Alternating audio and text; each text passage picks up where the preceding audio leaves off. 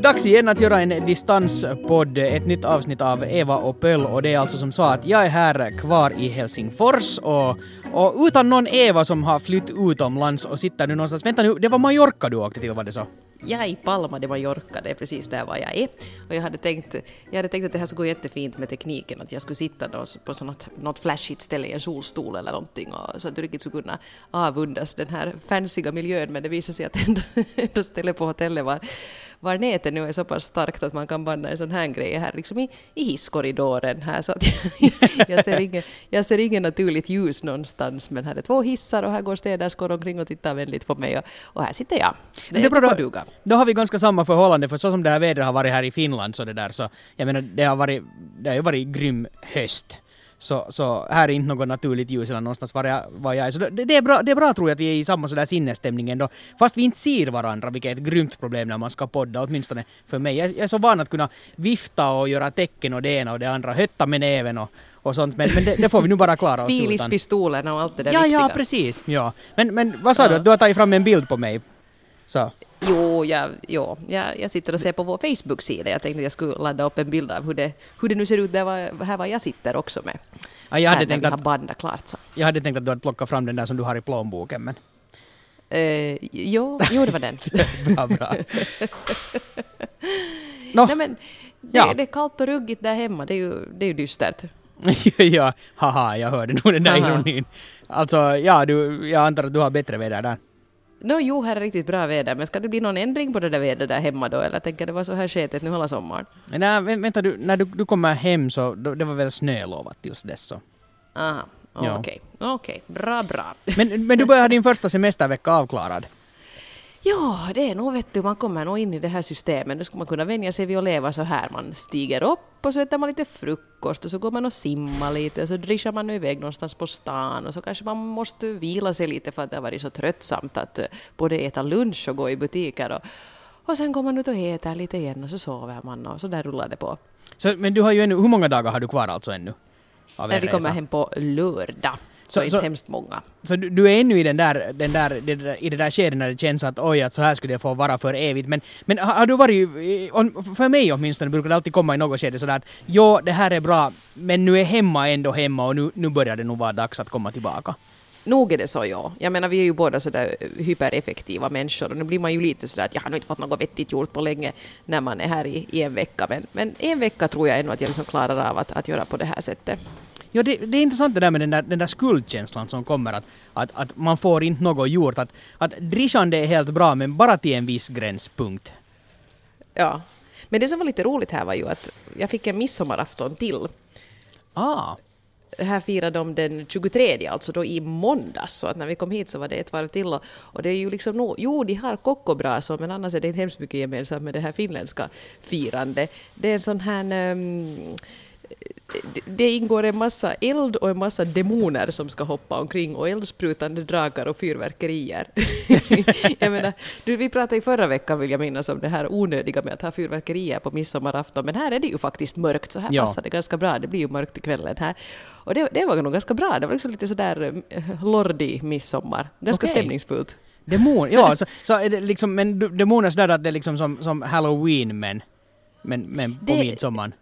No, det är ju någon sorts helgonfest, det måste vi väl ha med Johannes Döparen och göra rimligtvis, men så har de någon sån här grej att det är en massa demoner som rusar in här vid katedralen i Palma och så ska de på något sätt fördrivas, men det är ganska kusligt. Vi står en bit ifrån för att för det första litar jag kanske inte riktigt på den här spanska pyrotekniken, att den nu är så trygg som man som mesig nordbo förväntar sig, men ganska skrämmande. Det var faktiskt sådär ordentligt sminkade och donade, de här som var utklädda till demoner, och det trummar så det är slukare och det ena och det andra och några drakar som det sprutar ut raketer, och det var ganska filis alltså, det skulle passa ganska bra till det här hevitokiga finländska folket. Jag tycker vi skulle kunna importera den här traditionen. Absolut, och midsommar skulle vara en perfekt tidpunkt för just man ser ju ofta från Europa när det är olika helgondagar och det är påsk och det ena och det andra, så det är jättemycket, just den här karnevalstämningen, det här med att man tågar genom stan och man är utklädd och man har kanske byggt något sådana dockor och det ena och det andra, och nu är jag ju inte alls religiös så jag skulle inte behöva liksom den delen av det,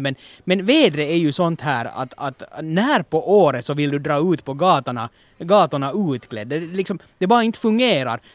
Det är Pride-festivalen och det är det. Ungefär, och sen den här Zombie Walk är ju en annan sån här nyare grej. Men det är ju också liksom placerat på sommaren. Och sen har vi då förstås påsken och påskhäxorna. Och ibland är påsken så sent att det är helt okej väder att göra det. Men mera sån här grejer, alltså året runt, är helt bra när man sådär med lov får spöka ut sig och det är ingen som tittar shitigt på en för att man bara härjar omkring. För jag blir avundsjuk på de här bilderna som kommer från Europa, att nu är det en sån och sån karneval och nu firar man det här och så är hela liksom städer, alla är ute på gatorna och tillsammans bara umgås och kasta tomater på varandra. Ja, vad kul. Ja, men just det här också att det är små barn och det är gamylar och alla är med. Och liksom det blir inte på något sätt sådär uppdelat att vem har det coolaste firande. Så det kan vara lite bajsnödigt i Finland ibland, tycker jag. Så att, vad gör ni på midsommar? Vad gör ni på nyår? Här är det sådär klart att man går ut på gatorna och ser någon sån här Jungfru Maria-staty och åker förbi. Och sen kanske man äter någonting och så är det där. Ja, precis. Jo, det är ganska beskrivande om Finland också på något sätt. Sådär man frågar utlänningar att hur är en finländare? Så som har spenderat tid här så kan de just säga att men jättelugna och stillsamma och ingen vill prata på bussen och bla bla och alla de här klichéerna och så vidare. Ja. Och sen när det kommer en högtid så vad gör vi då? Då lugnar vi ner oss ännu mer. Att det är liksom att hur mycket mer kan vi lugna ner oss? Och med det sagt, det är bra att också lugna ner sig och jag är glad för att vi har stora skogar och man kan på riktigt dra ut någonstans. Inte ens köra så hemskt långt från huvudstadsregionen så kommer man till ett ställe var det är tyst så det är på riktigt och sånt. Och det är fint att vi har den sidan och den möjligheten för det saknas på många ställen. Men ändå, liksom, allt handlar ändå bara om att allt ska stå stilla. Hela landet stannar på något sätt. Istället när man skulle kunna riva igång ordentlig karnevalstämning. Ens någon gång. Mm. Men det måste jag säga att jag har i år haft lite svårt att liksom koppla om till semester. Att dels var det ganska lyckat det här att på ungefär min första semester där så åkte vi iväg hit och kommer man ju ur den där vardagslunken liksom med våld. Men det är lite jobbigt till exempel just nu med Radiohuset, så jag ser ju deras uppdateringar i mitt Facebookflöde förstås som jag tittar in och jag har lite svårt att koppla bort. Jag är lite så att nu gör de det där inslaget och att det var ju liksom lite min idé att hoppas de nu gör det tillräckligt bra. Okej, så du har...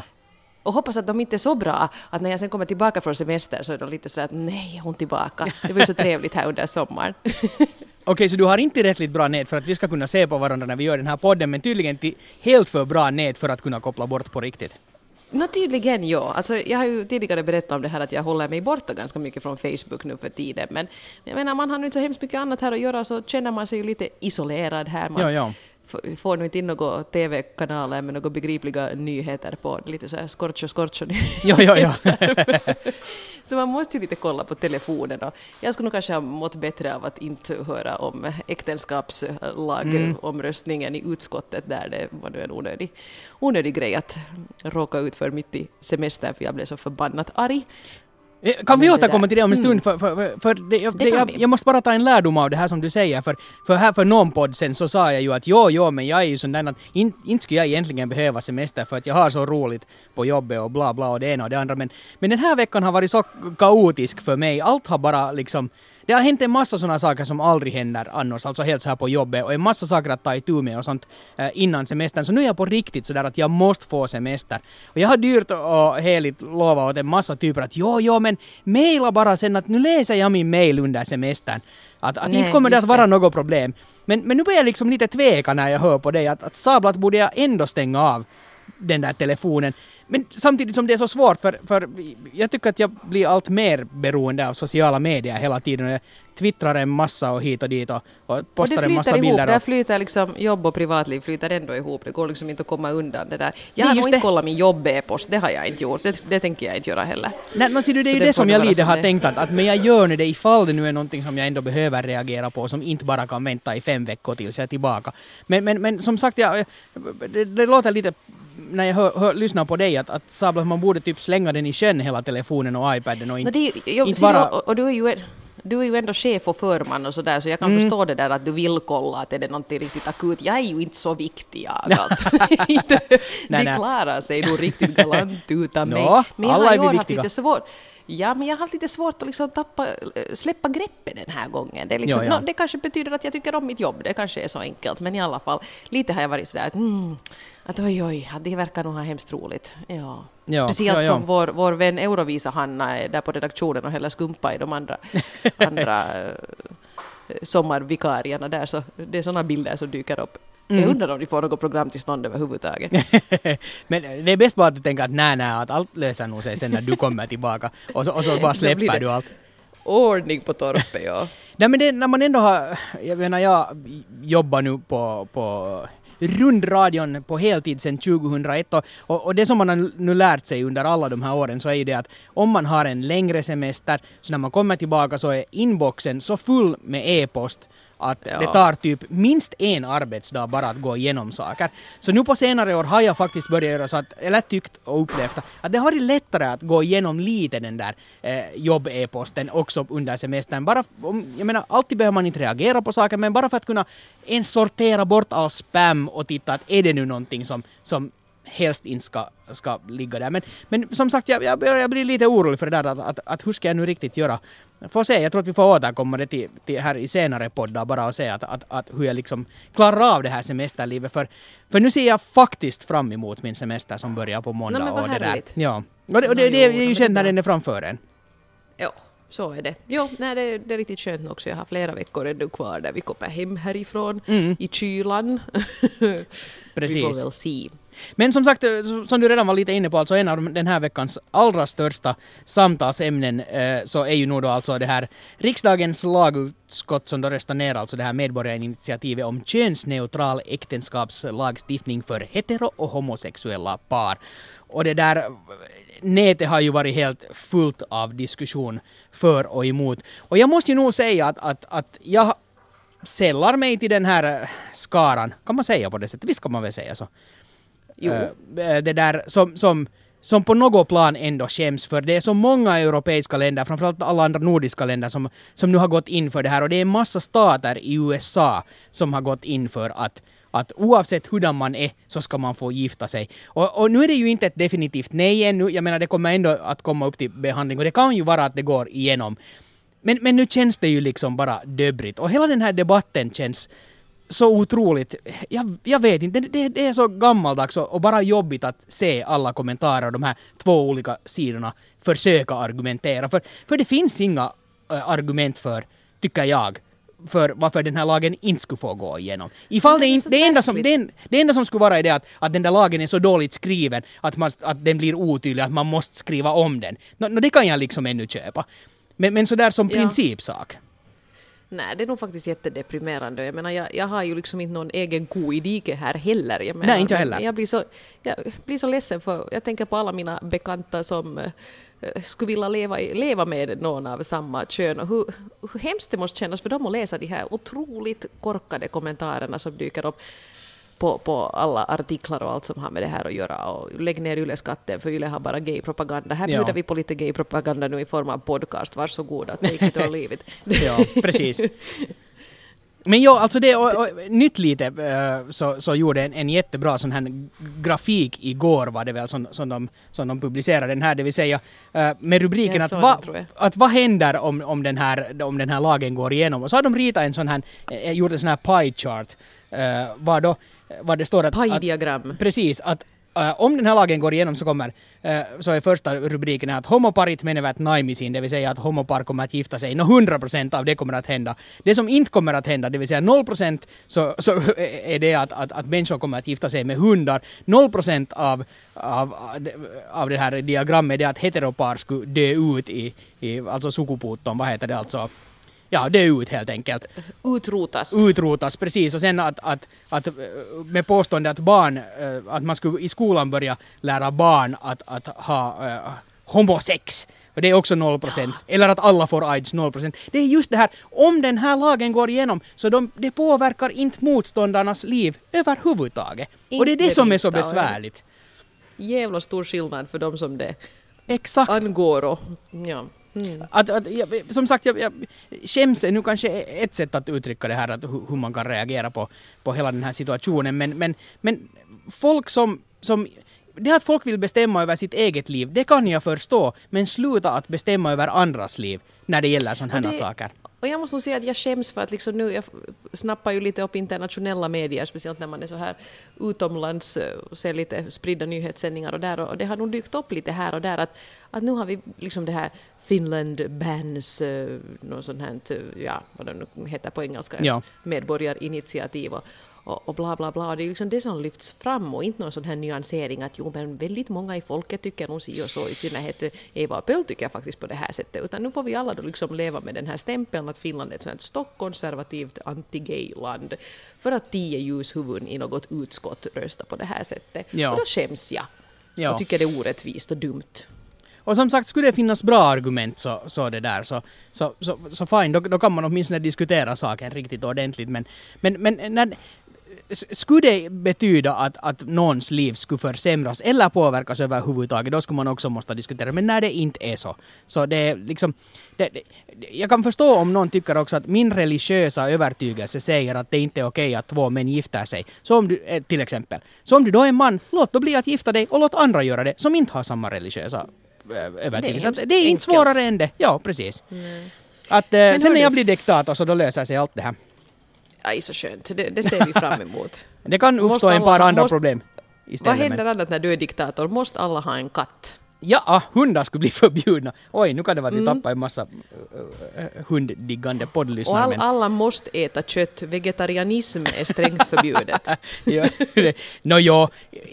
Nej, jag förespråkar ju mer det här. När det kommer till sådana här saker, alltså lagar är bra att ha i ett land, annars blir det ju kaos. Men sådana här som är livsstilsinriktade grejer, så folk måste få göra som de känner att det är bäst. Så länge det inte skadar någon annan. Så är det mesta godkänt. Jag funderar nog på det här nu med om du skulle vara diktator. Skulle det vara så där att folket skulle ha en sån obligatorisk uniform som skulle vara så där band-t-skjorta och crocs? Men jag har ju inte haft crocs nu på flera år, vad talar du om? Bara när jag går ut med rosken hemma. Ja. Dessutom så är ju den här hipsterstilen har ju förkunnats död igen den här veckan. Och det där, istället så är det sån här, vad sablar var det nu som de kallar? Det var sån här, normalcore, eller vad är det som det kallas?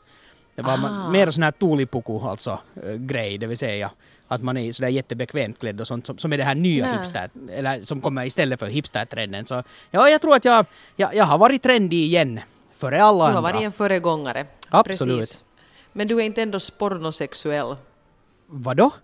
Har du hört om det? Det här med metrosexuell finns tydligen inte mera. Det är liksom helt passé att metrosexualitet har blivit så mainstream så att ingen är mera metrosexuell. Ingen reagerar på en heteroman som klär sig i dyra märkeskläder. Det var väl därifrån det kom igång. Men nu är det nya då är spornosexualitet. Det har den här samma journalisten som jag tyvärr inte minns namnet på nu, som myntade begreppet metrosexualitet för typ 20 år sedan. Så han har nu liksom kommit fram till att det behövs ett nytt begrepp, och då tar man då sport och porn, förstås sporno. Och till exempel ganska många instagrammande fotbollsspelare som faller in under det här. Jag menar, det är de här som lägger ut hemskt mycket gymselfies. Okej. Karlar som helt gärna objektifierar sig själva, att kolla vad jag är het utan kläder och liksom lyfter fram. Gör lite sådär som liksom slits-tjejer gjorde på 90-talet. Bara att de här gör det helt frivilligt och liksom vill gärna visa att jag är nog en vacker kropp och ett vackert ansikte, men vad som finns inuti så är ju inte så intressant. Men här är en stor skillnad till det här. Alltså, så länge det kommer från en själv så är det ju jätteokej, men sen när någon annan stämplar en, för jag tänkte passa på att fråga av det att gå den här Iltalehtis grej som de nu hade här på torsdagen om det där, vad de har fått trimmade kvinnokroppar som har tävlat i friidrott i Åbo och sen haft någon sån här jättesliskig rubrik om att titta på de här heta kropparna och sen bara bilder på kvinnliga idrottares rumpor och det ena och det andra och det där. Men då är det inte ju de själv, de här idrottarna som har det där. Jag menar, det här går väl inte under den här, vad sa du, sporno? Vad sa du, sporno? Spornosexuell. Spornosexuell. Nej, det funkar inte, för det där har, kvinnor har objektifierats hela tiden. Jo, det, precis. Det gäller nu uttryckligen, jag menar, inte fanns det väl metrosexuella kvinnor heller. Det är liksom en benämning för män. Ja, precis. Spornosexuell. Okay. Men hur blir det sen när metron dras ännu längre dit i Esbo? Kommer metrosexualiteten tillbaka då? Eller handlar det om något helt? Jag är inte så insatt alltså i de här begreppen om jag ska vara helt ärlig. Vet du, vi Esbobor, vi har hemskt tajt tidtabell, så jag tror nog det här med lite metrosex kan vara helt behändigt. Man liksom kan använda arbetsresorna effektivt. Plus att ni har pengarna till att köpa de här dyra märkeskläderna. Att inte köpa sex på metron. Nej. Sporno, det är liksom, det är mer som en spårvagnsgrej på något sätt. Ja, det. Sådär. Röda lampornas orangea metrolinjer. Alltså det skulle vi nog få uppmärksamhet av turister hitåt. Skit i Guggenheim, öppna en bordellspårvagn som åker runt omkring i stan. Så stiger du på någonstans utanför Stockholm och sen, ja, är du snabb så då kan du redan vid Senatstorget vara klar och bara hoppa av. Precis, man betalar med sitt matkakortti. Ja, precis, man kan ladda det, ja. Man kan trycka på en 4 och då dras det av. Ja. Ja, eller borde man trycka på 6? Alltså, ja, kanske det skulle vara det logiska. Här nu alla beslutsfattare, vill vi ha... Alltså det här skulle vara ett vinnande koncept. Bordellspårvagnen. Varför har vi ingen tänkt på det förut? Jättebehändigt. Ja. Bra. Det är något annat som du vill veta. Pinsamt om man stiger på fel spårvagn sådär med barnen eller så. Ja, precis, ja. Exakt det. Eller, och får man ta med liksom, gäller det här med att, är det inte så att man får åka spårvagn och typ metro och sånt gratis om man har en barnvagn med sig? Men får man, är det liksom K18 på en sån här, för det borde ju antagligen vara. Det är ju jättebehändigt. Pensionärsrabatt förstås. Absolut. Studierabatt. Ja. Det var kanske inte riktigt okej. Nej, för de är väl, jag tänkte säga att de är väl där och jobbar, men nu har... Nej. Bara den åker förbi studenthälsan, den där spårvagnen. Ja, precis. Ja, exakt. Ja, det är jättebra. Det här måste vi föreslå. Överhuvudtaget fler sådana här temaspårvagnar. Nu är det mest de här att ibland när man stiger på vissa så när det är ganska sällan jag åker spårvagn, men igen får man en känsla att den är full av zombien, men det är ju de här mindre bemedlade. Nej, men kanske det skulle liksom locka fler att åka kollektivt också om man skulle ha lite så här tema. Absolut. Ja. Helt säkert. Tänk att här landar vi när vi... Jag ska berätta så här lite informativt om metrosexualitet och så hamnar vi i bordellspår. Ja, man ska lämna alla dörrar öppna. Så. Ändå har jag lite en känsla av att vi borde snabbt gå vidare innan vi säger något riktigt dumt. Jag tror det. Eller ännu mer. Ja, så kan det gå. Ja. Nej, det är mycket... Vet du, det här när man bor på hotell så lägger man märke till en massa saker som liksom var tiden har stannat. Det funderar jag på här, det här hotellet vi bor på här i Palma. Det är liksom helt sådär fräscht och modern inredning och sådär. Men till exempel de här hårtorkarna i badrummen som väl är där för att man inte ska skela dem. Så det är en sån stor beige dosa som är fastskruvad i väggen. Mm. Why? Använder någon någonsin dem? Det där är en bra fråga, för man kan nog hitta dem alltså helt på finländska hotell också. Ja. Men liksom, vem har hittat på dem och varför är de ännu kvar? Säg det. Jag funderar att skulle jag till exempel ha ett hotell och vilja erbjuda hårtorkar åt mina gäster, så skulle jag kanske ha några stycken i receptionen och så skulle man måste liksom lösa ut den. Nog förvisso gratis, men i alla fall att det skulle noteras att det ska finnas en hårtork kvar i det här rummet när Eva Frans checkar ut. Vet du. Precis, för de drar ju ändå liksom ens kreditkort någonstans genom eller, och sådär, så de kan dra av saker i efterhand om man har betett sig illa. Men de här, de hänger envist kvar världen över och jag har aldrig ens vågat testa den, det ser ju livsfarlig ut, det ser ut som en lustgasbehållare. Ja, eller sen om så säger det bzzzt, och sen har du sådär, håret står sådär verkligen på ända. Jättesnabb hempermanent. Men det är lite sådär att sådär, liksom hårtork hör faktiskt igen sådär, och då är det ju inte någonting som man nu sätter i munnen, eller det beror ju på vad man går igång på och sådär, men att dela hårtork med med okända människor, obekanta typer från runt om i världen, det känns inte helt fräscht alltså. Nej, inte riktigt. Nej, jag vet inte. Sen är det också ett annat fenomen. Här är faktiskt en simbassäng här på hotellet. Här 2 simbassängar. Och varje morgon, så det här... Det har jag ju talat om tidigare också, att jag inte är någon sån här som hemskt gärna ligger i solen och slabbadajar mig utan att jag är för otålig för det. Men det här rejser varje morgon när poolområdet öppnas med att hinna reservera en solstol. Ja. Det är också märkligt. Och folk kommer rusande med sina handdukar och flipflops och däckare och försöker liksom bredda sitt revir där. Och sen försvinner de, så går de på frukost kanske i 2 timmar. Och kanske ut och shoppa. Ja, men de har reserverat den där stolen. Och det är ju sen att jag som nu inte faktiskt vill ligga längre i den där stolen, men gärna vill ha någonstans att lägga ner min handduk och vad jag nu har med för att när jag ska ta mitt dopp. Så jag får lägga mina grejer på marken. Det tycker jag är fånigt. Jo, absolut. Det här med att reservera platser överhuvudtaget, när du blir diktator kan du förbjuda det. Det ska jag göra, absolut. Lunchrestauranger och solstolar. Där går liksom gränsen. Ypperligt. Det, när du pratar om hotell, eller just det här med att dela saker med andra, för hotellbadrum är ju nog också, det är något som man inte ska tänka på, att vem har varit där och månne gjort vad, utan man ska nog bara duscha och så ska man dra därifrån. Oj, vet du vad vi har på vårt hotellrum? No. En bidé. Jaha. Ja. Ungarna stod där och sa att det här är ett badkar för små barn. Jag var så att nej, det är det ju inte. Och jag antar att du inte vill att dina ungar ska duscha i den. Nej, alltså jag tycker den är ganska obehaglig. Jag hade vågat testa en. Har du, när vi nu är så här, vi är ju inte blyga av oss. Har du någon gång testat en bidé? Nej, jag har ju inte. Och det är inte helt liksom okej heller att göra sådär nummer 2 i en bidé. Det blir dålig filis. Det blir dålig filis, ja. Speciellt om man sen själv ska bo i det där rummet en vecka därefter. Så på något sätt dumt.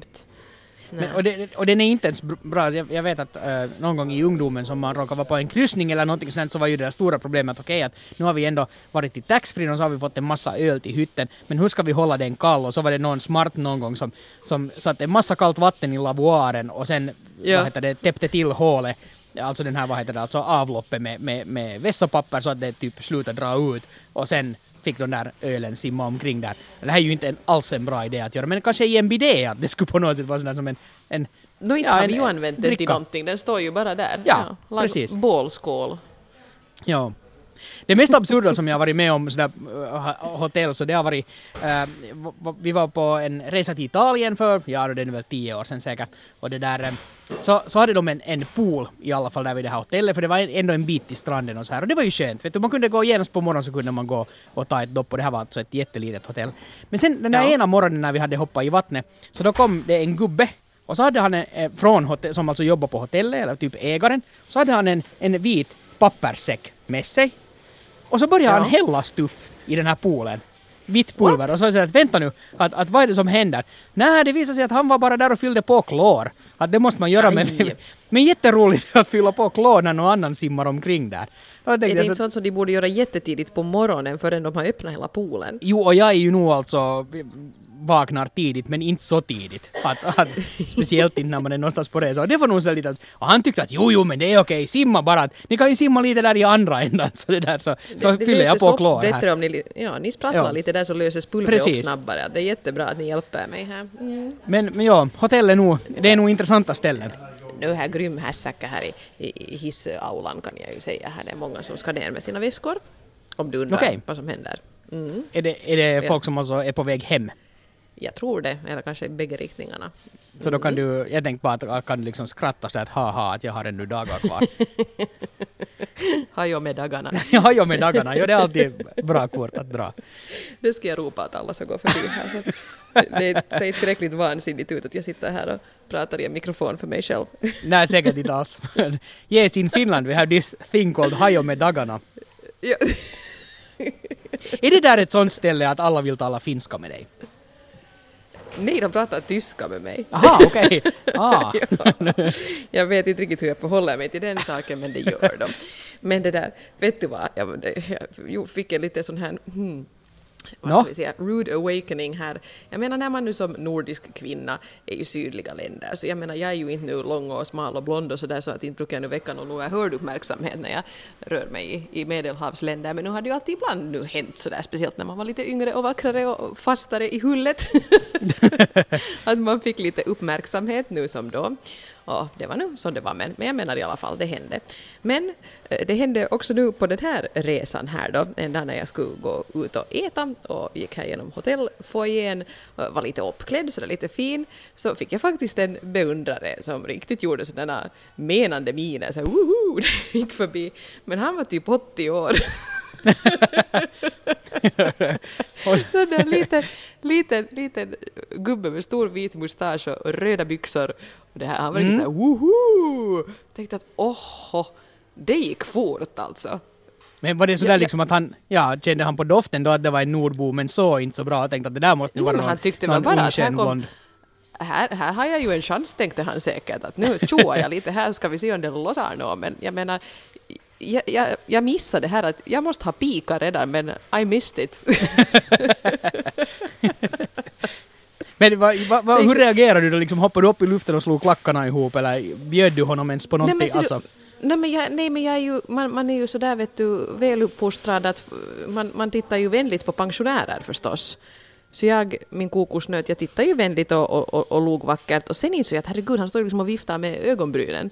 Det var inte så att han stod och juckade i luften, vet du. Men jag var så aningslös att jag var så att jaha, lilla farbror här. Visst, jo. Mm.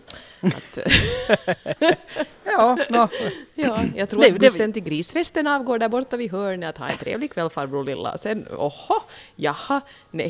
så sprang jag i kapp mina barn och mina föräldrar och de var i trygghet. Men var det alltså en lokal förmåga eller var det alltså någon annan turist? Jag vet inte riktigt vad han var. Vet du, när de blir gamla så ser de alla likadana ut. Du kollar inte hans ID på det sättet? Om jag ser honom på nytt så ska jag. Hör du att du är härifrån? Hör du lilla onkel? Vi måste utreda det här nu. Ja, så att så gick det för mig sen. Ja. Mm. No, men det är ju bra. Jag menar, det är ju en komplimang ändå, antar jag. Men jag visste inte riktigt att jag spelar i den där ligan ännu, men det gör jag tydligen. Nej, men vet du. Ja, men jag tycker att du ska skylla på att han hade dålig syn. Nej, men kanske man skulle kunna göra en Anna Nicole Smith. Ja, absolut. Om han är rik alltså. Ja, du måste ju kolla all fakta först. Jag måste göra min research här nu. Det kan ju bli en radiodokumentär om inte annat. Absolut. Och sen om han inte är något för dig så då kan du ju tipsa honom att det finns nog säkert någon bordellspårvagn någonstans. Absolut, ja. Pensionärsrabatt. Ja, precis. Mm. Mycket bra. Det där, nu kommer snart min akku att ta slut här i min padda, vilket betyder det att vi borde ta och avrunda den här podden. Vi avrundar bara. Ja, jag ska gå ut och shoppa lite. Jag har skickat iväg familjen till någon sorts akvarium så de ska titta på hajar hela dagen så jag får lite egen tid. Det där är lite intressant när man reser med sina barn. Man är inte ensam en minut. Jag menar knappt ens på tuppen.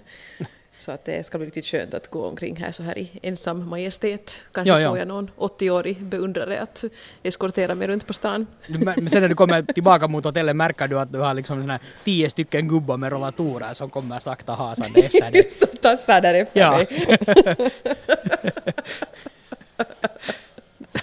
Det är mycket sannolikt. Men jag jobbar ju på radio VEGA, jag är bra på gamyler. Ja, absolut. Men ha en bra fortsättning på semestern. Vi är tillbaka med podden igen som vanligt nästa vecka. Ja, och då är vi också på distans, men vi är nog båda i hemlandet i alla fall, så vi får se hur det ordnar sig. Så är det. Men ha en skön fortsatt semester och så hörs vi. Det gör vi. Ha det bra allihopa. Hej då.